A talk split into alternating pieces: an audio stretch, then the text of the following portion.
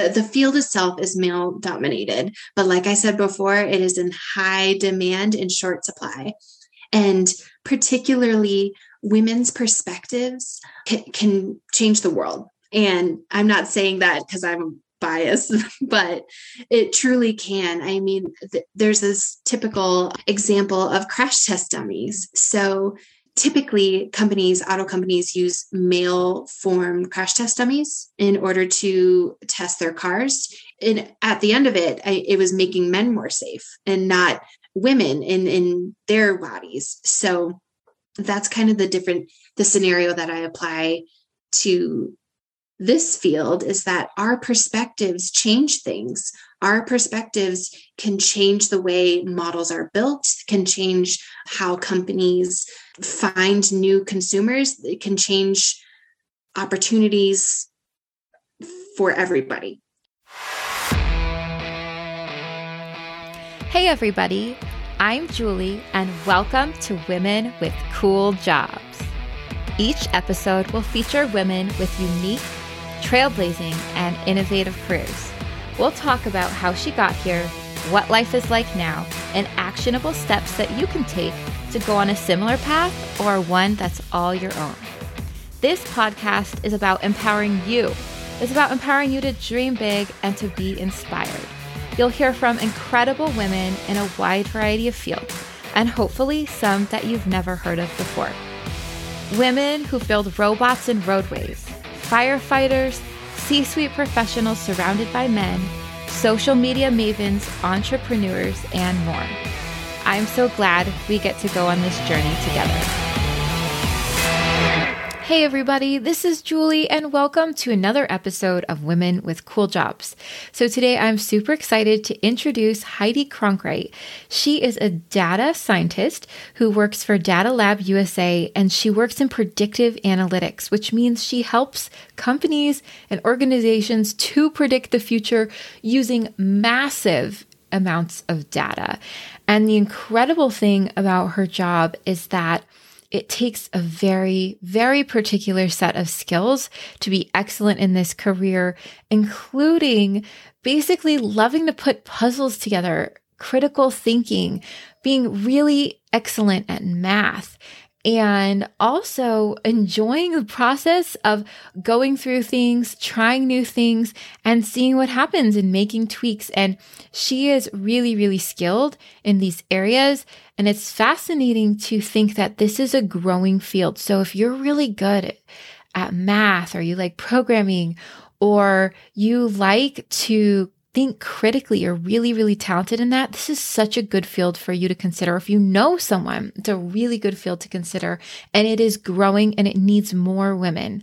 Heidi actually contacted me because she heard about the podcast, and she's really interested in getting more women into this field because 90% of her colleagues are men and only 10% are women.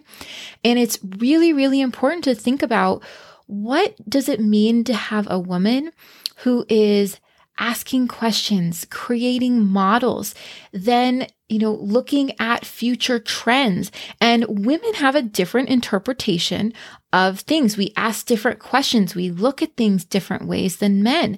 And how would adding more women into this field shift some of the things that that we see or that are happening? And for instance, an amazing example that she gives here of the importance of having more women as data scientists is the idea of, when you look at car safety, all of those crash tests, the dummies, are based on men and men's bodies. And so it was made to be as safe as possible for the crash test dummies, which are based on men. And so that does not have the same results for women. And so it's just really interesting to think about, what does it mean to have a diversity of people contributing to data science, and to analyzing, and to creating? Because as Heidi points out, which is so interesting to think about, she believes a data scientist should be at every company because there are so many applications for this. And so she works particularly with people who are looking to solve solutions such as they are looking to have more customers who are willing to pay more for products. So they're finding their best customers and they're trying to optimize that, or they're trying to answer a question about how can I get more people who know about a certain product? How can I find more people? And so she's answering those types of questions in somewhat of a marketing sense. But there's all sorts of applications for data scientists and where they can work and how they can work and what they can think about and the solutions they can find. And it's really, really such a neat field. It's growing and there's constantly being innovation.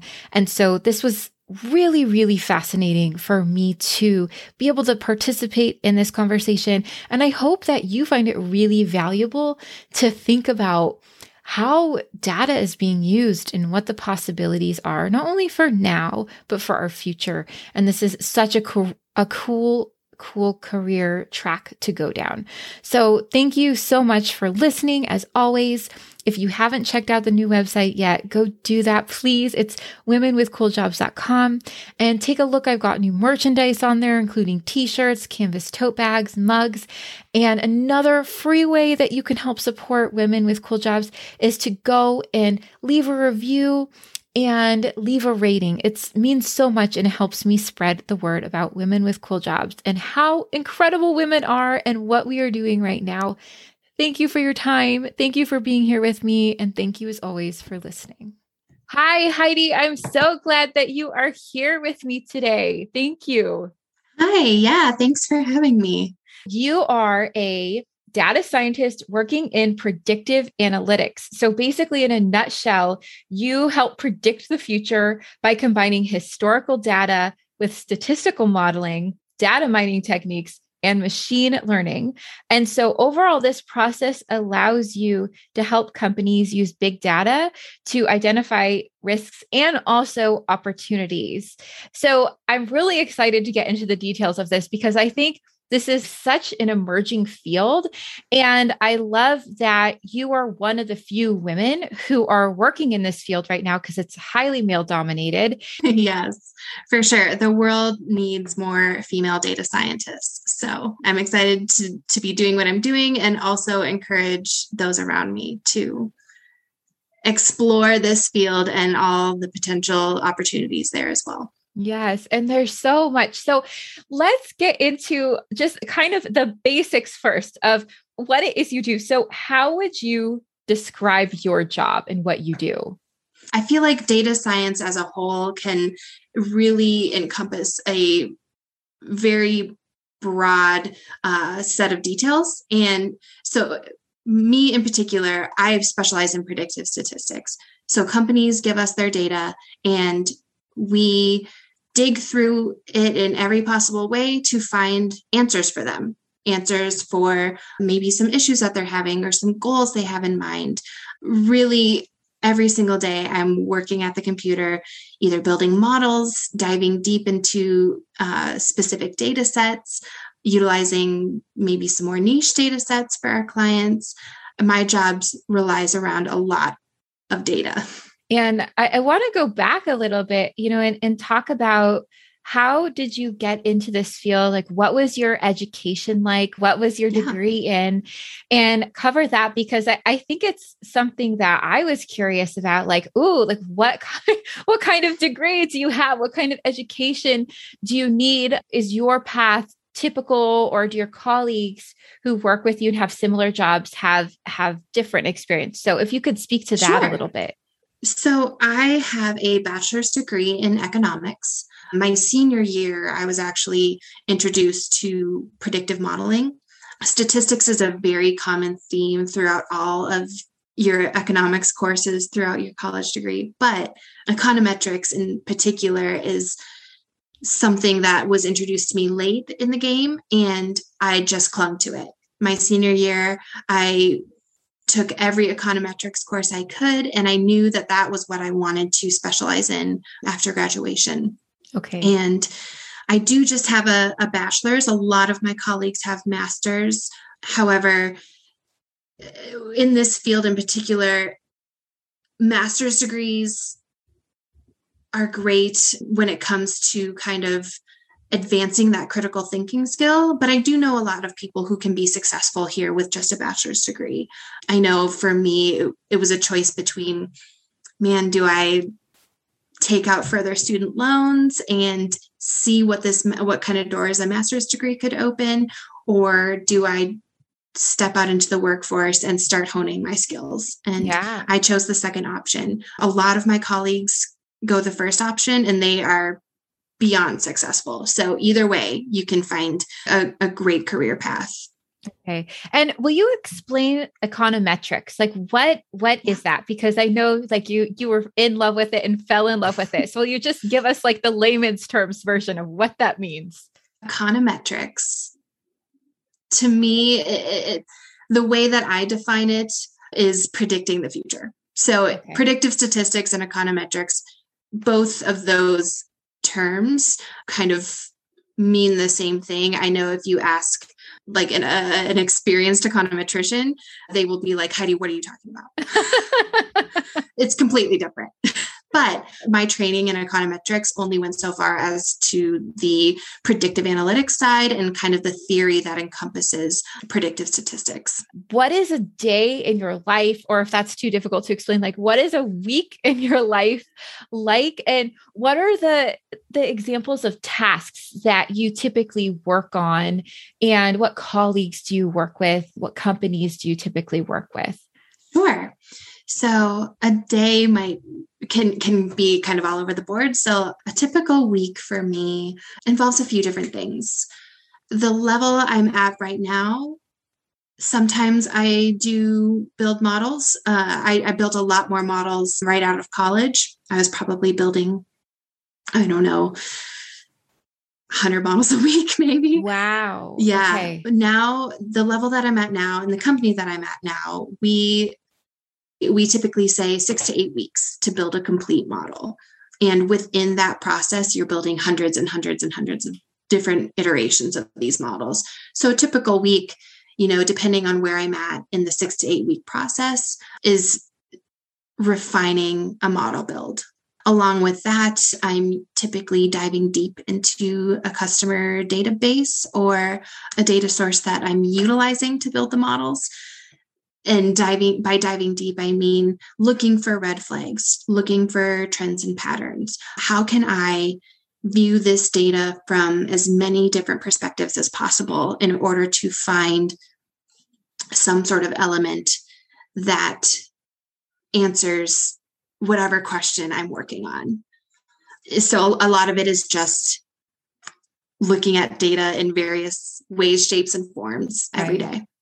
And by model, will you explain in a very basic way, like when you say you create a model, what does that mean? Or like, what does that entail for people who may not, like me, have ever seen a model and don't really know like how it's used or what it looks like per se? So there are many different forms of modeling.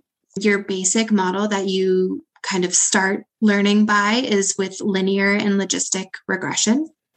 And the complexity there only increases. So linear and logistic regression all the way up to neural networks and gradient boosted decision trees. Right now, I utilize a gradient boosted decision tree methodology for building models. So will you describe for us, what do you mean by building a model for those of us who've never either seen a model or we might not know the details of what that entails? Will you kind of give us an idea? Sure. So in the most basic sense, a model is when you have either a single variable or multi different variables predicting the outcome of a dependent factor. So how those variables interact and change, how does that outcome change? And the most basic level of modeling is called linear and logistic regression. And the complexity can go up from there. So for instance, I'm going to predict the size of the house that I'm going to buy next. Okay. And there are multiple variables going into that. One of them is how many kids do you have? The next one is, what is your income like? Other factors could include, what is the standard weather patterns in the area? All of those interact to predict what the next house you might be interested will look like. Okay. And as those variables change, you know, you have no kids, or you have 4 kids, or your income doubles or triples or drops to nothing, then the outcome of that, the house that you may go buy next, will look completely different. Right. And so that's what a model is. It's utilizing all these different factors, and they all work together to predict one outcome. If I find a new data source that I think could benefit my client, I will start fresh and wow, review exactly like what that data source is and how valuable the potential could be. So I would love for you to actually take us through an example of what you do so we could kind of get a sense of what the process is and how you help customers. Yeah. So imaginary company could be Lila's Travel Center, and their premise is selling vacations.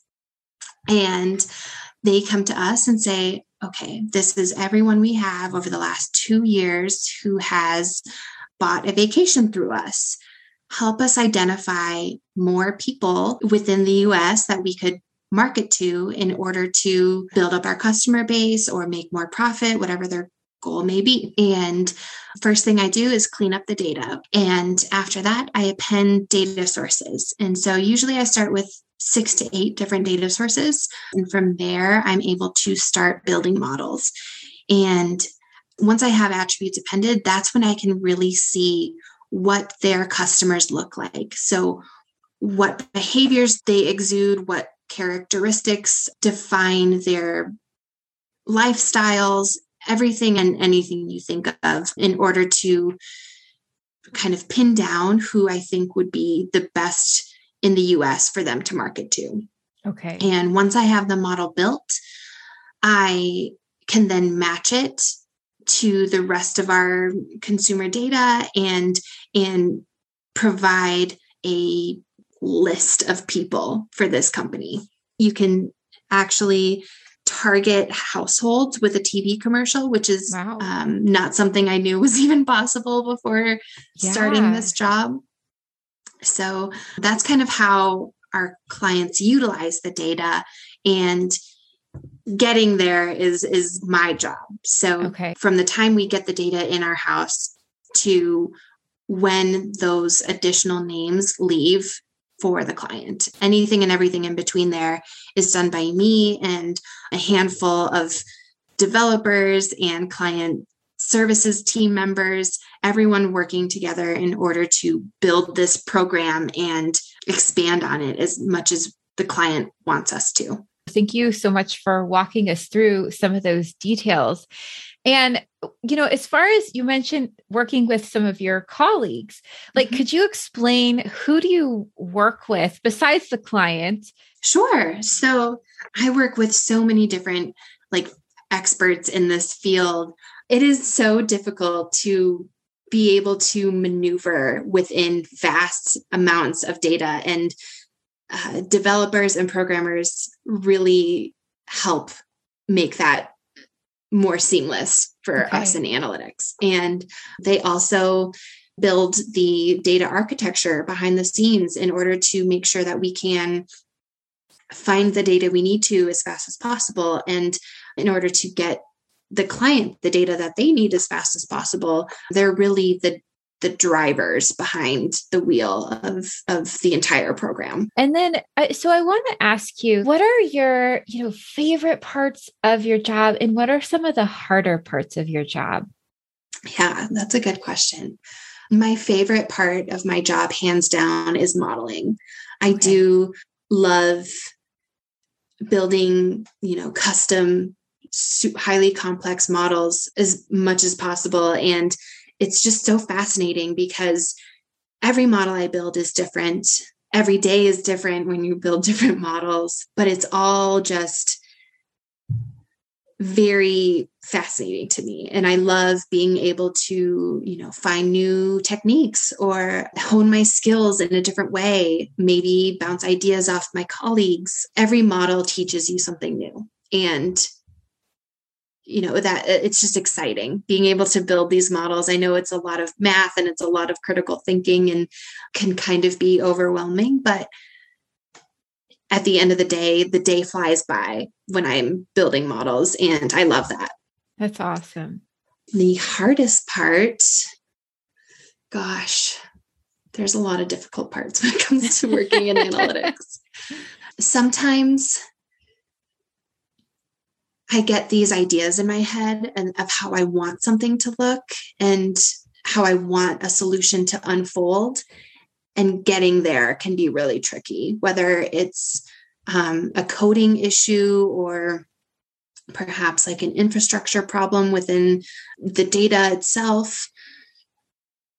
That I think when I have limitations, either with the data I'm working with or with my own personal knowledge, that's when things get a little too hard. And luckily, I'm surrounded by, you know, some of the best and brightest in this industry, and we're always bouncing ideas off each other. So that's a really great part as well. But it does get difficult when you kind of don't know, you know, the solution, but you don't know how to get there. Yeah. Because it's almost like knowing what the puzzle should look like overall, but you don't know the pieces or right. how to fit them together. Yeah. Okay. I often refer to like data science as puzzle building, because it really is, you know, putting pieces in the right spots. Yeah. Thinking about what you've done and our conversation that we've had, it's like you are so skilled in really being analytical and critical thinking, but also in putting together the pieces with like missing gaps and figuring out like, okay, well, what's the story, or like, what's the information telling me, or probably like, what other information do I need to look at or to bring in to make better sense of this? That's a really good observation. Just recently, actually, I had been working with this client for over a year, and the results that we were getting were not what I was expecting to see. It's not what I predicted, because there was a missing data. There was just a piece of missing data that I did not have, and we didn't have as a company, that I couldn't provide. And I knew that that piece would be the game changer for this client, but we just didn't have it until finally I was able to kind of wrangle it up and come to an agreement between different data providers in order to get that. And now their results are through the roof. So it really is sometimes identifying what you don't know. Yeah.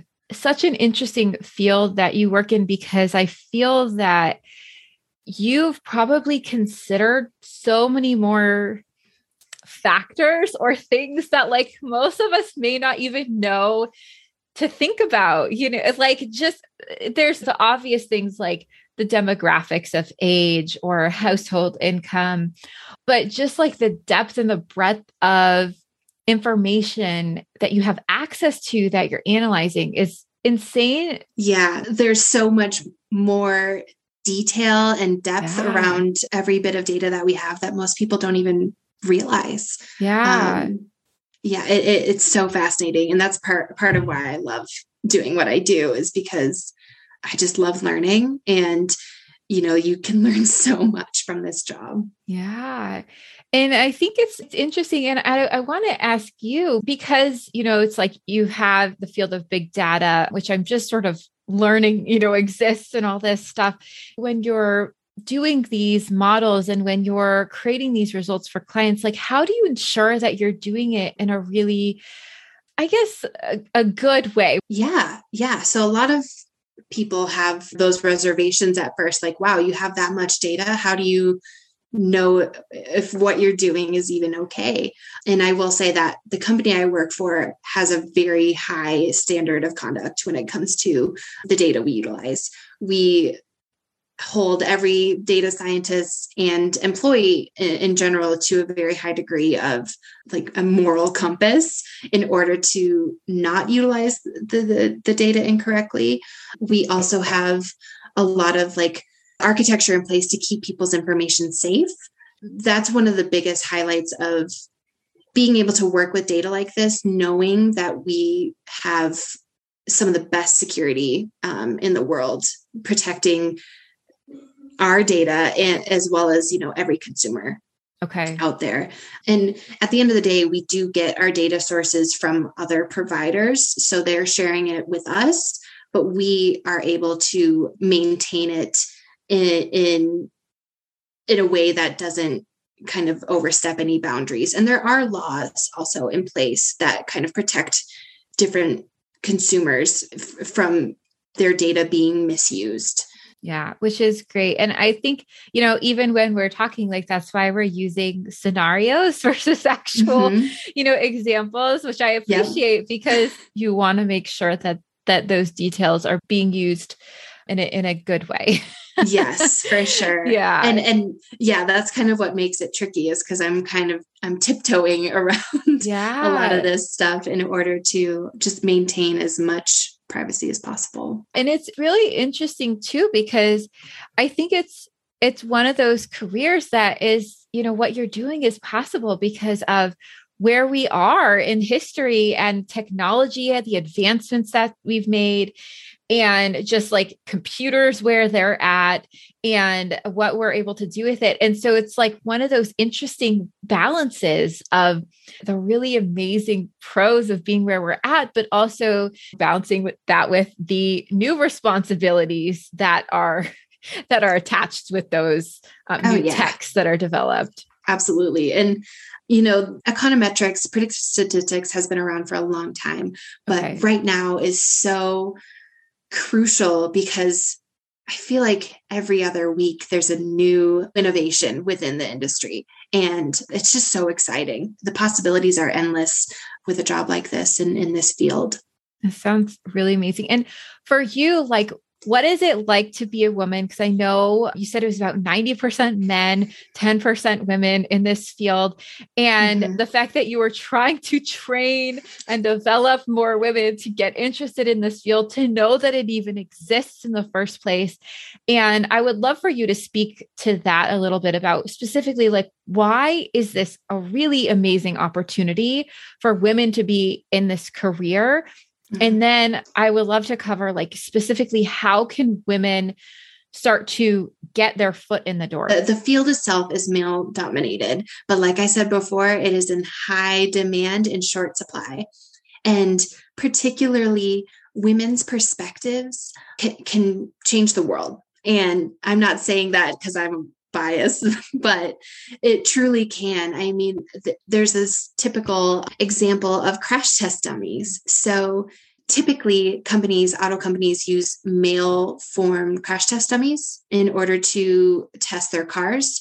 And at the end of it, it was making men more safe and not women in their bodies. So that's kind of the scenario that I apply to this field, is that our perspectives change things. Our perspectives can change the way models are built, can change how companies find new consumers, it can change opportunities for everybody. And that perspective is severely lacking right now. So yes, this is a field that's in high demand and low supply, but the female perspective in particular is in even more demand and even less supply. So that being said, you know, if you have any sort of interest at all in math or puzzles, then this is something you should pursue, whether that be just taking some additional math classes in college or diving deep into learning code. You know, learn how to code in SQL. There's Python, pandas, anything. There's a lot of various programs out there. SQL is pretty much what I use. I know it's really popular among companies still, but Python is gaining speed in terms of popularity. And just throw yourself out there, do a data boot camp. There's so many options for learning some of the skills that are required for this job in short amount of time. Are Python and SQL, those are programming language. Yep. Okay. And I wanted to ask too, you know, for women who are listening to this and perhaps they didn't get a degree in economics, mm-hmm. is there another avenue to going into this field, whether it's just maybe taking these types of programming courses or mm-hmm. going through and taking some additional math classes? Is that an option for getting qualified? Yes, absolutely. In fact, my degree of economics is a little bit rare. I think the reason I'm as successful as I am in this field is because I really clung to the econometrics aspect of my degree, whereas a lot of people in economics are straight theory, or, you know, they go on to various other fields. It's a very multidimensional degree. But, you know, you could be a math major, a stats major, you could be a computer science major. That's very, very helpful for being in this industry.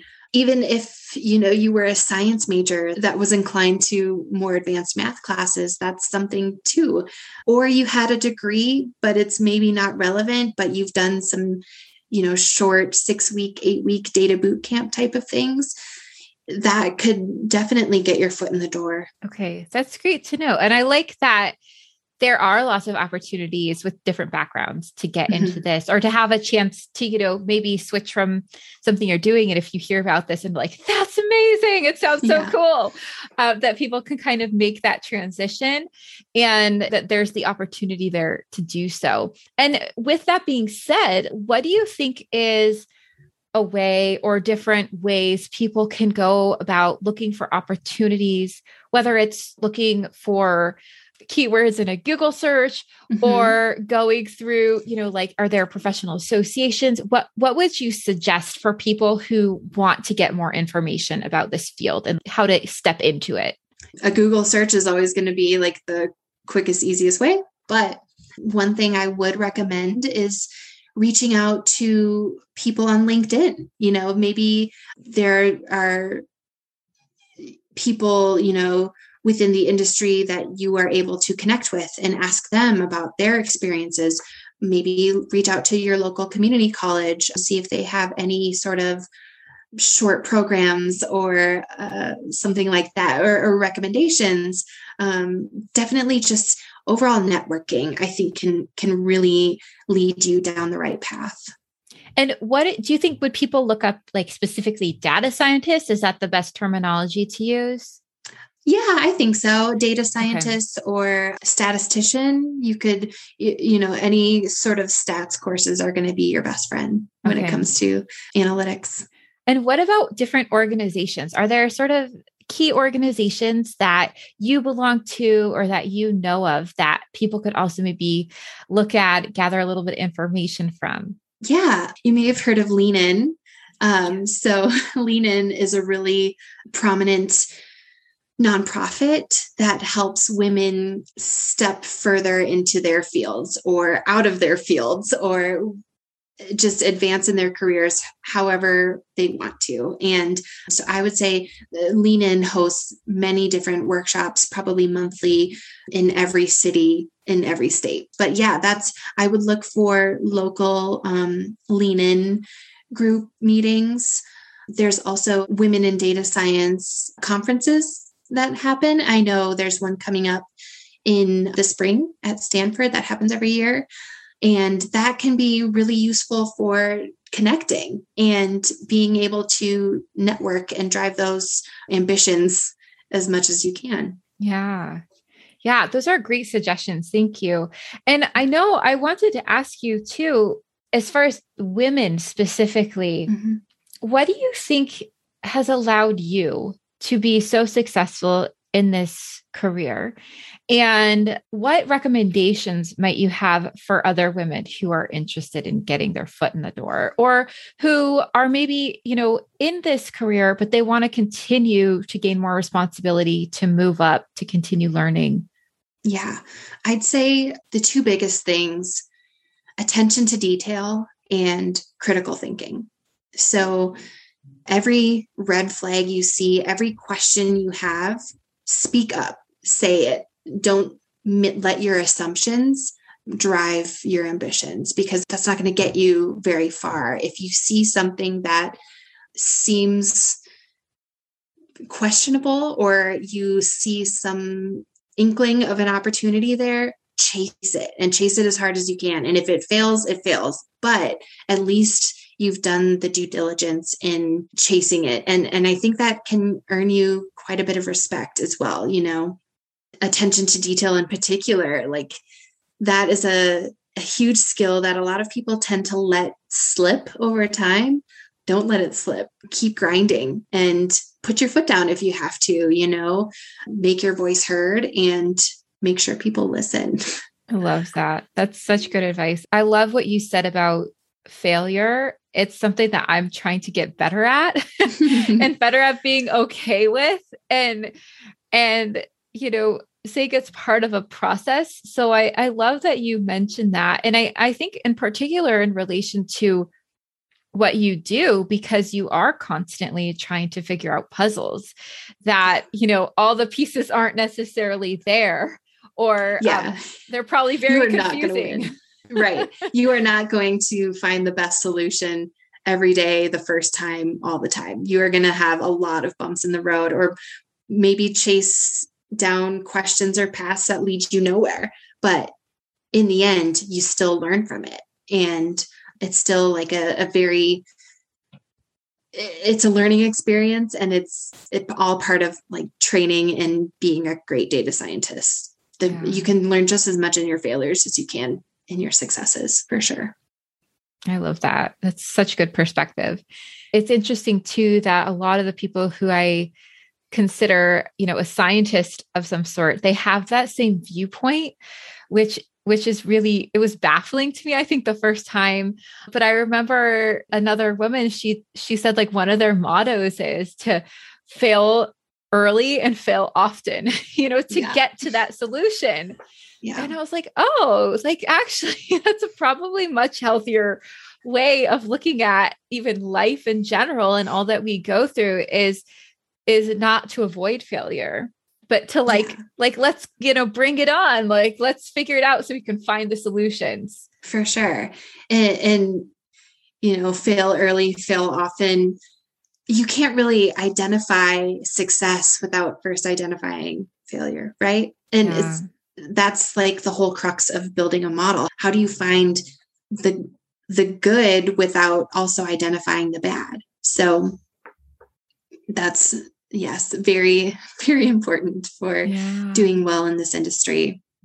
Yeah, that's really, really interesting. I would love to end with, what do you think are the most important elements of this job? And like, what does someone need to be successful? If there's like a few, 3 or 4 elements that you think are like so critical. Attention to detail, for sure. The ability to think critically. That's just going to be like a constant. You're always, always going to be needing to think critically, whether it's regarding an element of your model build or some red flag in your very first look at customer data. Thinking critically is going to be hugely important. And then I think it's just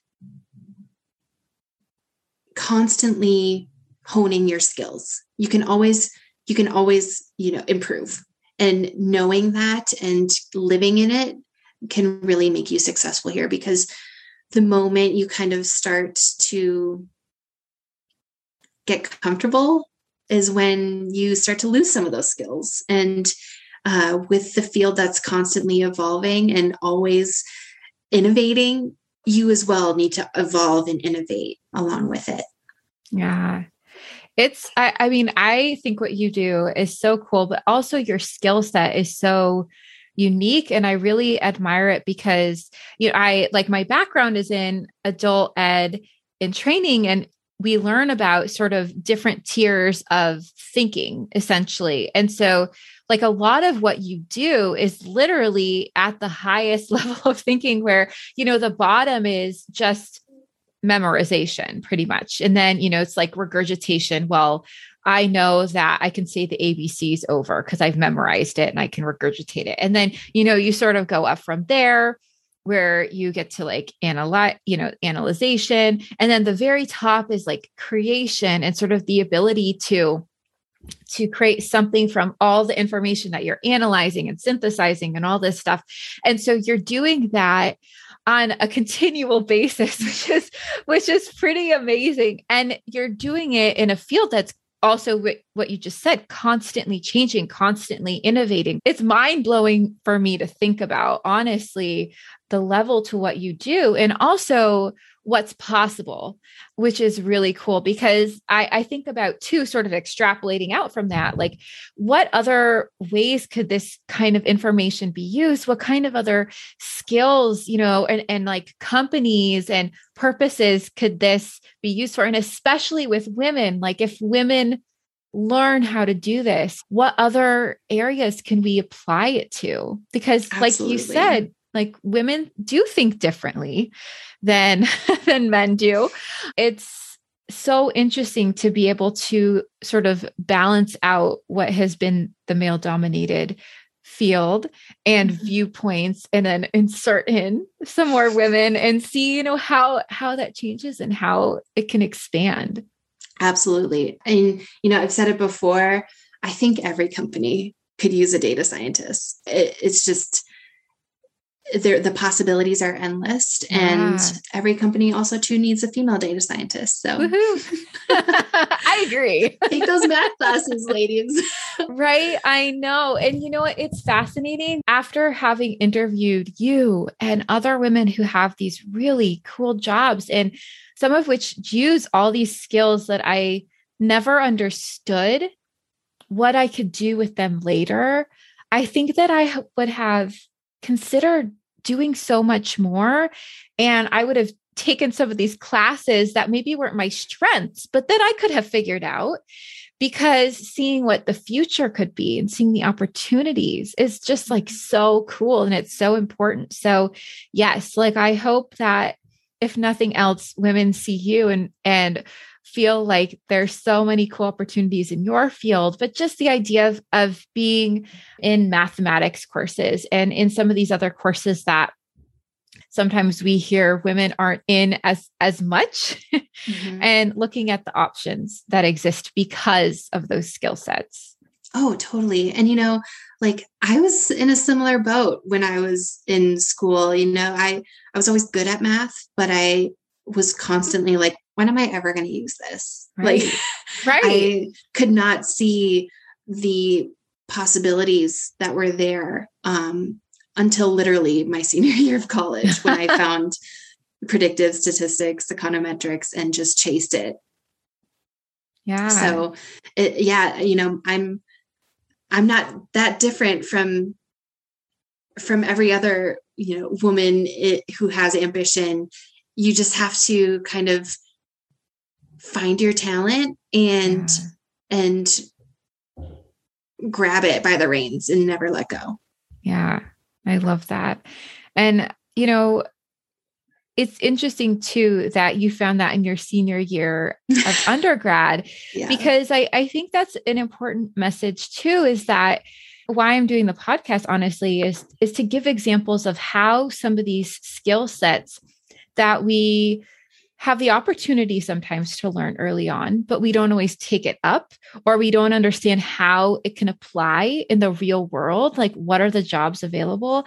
And that's exactly why I'm doing this podcast, to give people real life, you know, women who exist, who have taken something and run with it. That is awesome. And me and my best friend, Grace, who's also in analytics at a different company, we dream about being able to bring more awareness in young children's or, you know, teenager lives about some of the potential there. You know, I think a lot of times you're just kind of spoon fed opportunities based on what you see around you. And there's so much more out there. One of our dreams is to be able to kind of fund a nonprofit and just travel and talk about it and tell people and help other women and try to get their foot in the door or whatever the case may be. That's amazing. I love it. Well, if you end up doing that with your friend, you'll let me know. I'll help. I will. I'll add you to our email list. Yes. I love it. This has been such an amazing conversation. And before we leave today, will you share a sentence with us that uses verbiage or jargon from your field? And then please translate it so it's understandable to us. Sure. So the best path forward would be a post-calibration multiplicative adjustment to the probability in order to adjust for fatigue. And that essentially means let's multiply people who have already been mailed by zero in order for them to not be mailed again. That was such a good answer. I love that so much because it sounded very complicated and I had no clue what you were saying.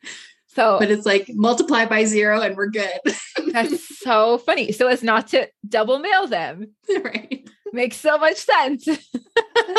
I mean, it could get a little more nuanced than that. It doesn't have to be zero, but yeah, no, I love that. That was such a good example. Well, Heidi, it was such a pleasure having you on. Thank you so much for explaining all about what you do and what the possibilities are in such a cool field that's expanding and needs more women. Yes. Thank you for having me, Julie. And if you have any listeners who email in, feel free to give them my information. I'm happy to chat more.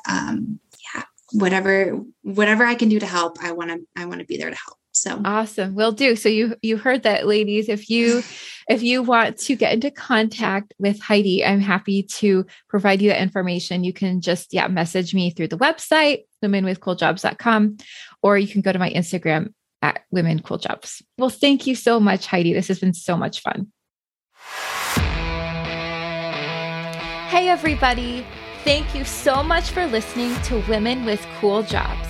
I'll be releasing a new episode every 2 weeks, so make sure you hit that subscribe button. And if you loved the show, please give me a 5-star rating. Also, it would mean so much if you shared this episode with someone you think who would love it or would find it inspirational. And lastly, do you have ideas for future shows, or do you know any rock star women with cool jobs? I would love to hear from you. You can email me at julie@womenwithcooljobs.com, or you can find me on Instagram at womencooljobs. Again, that's womencooljobs. Thank you so much for listening and have an incredible day.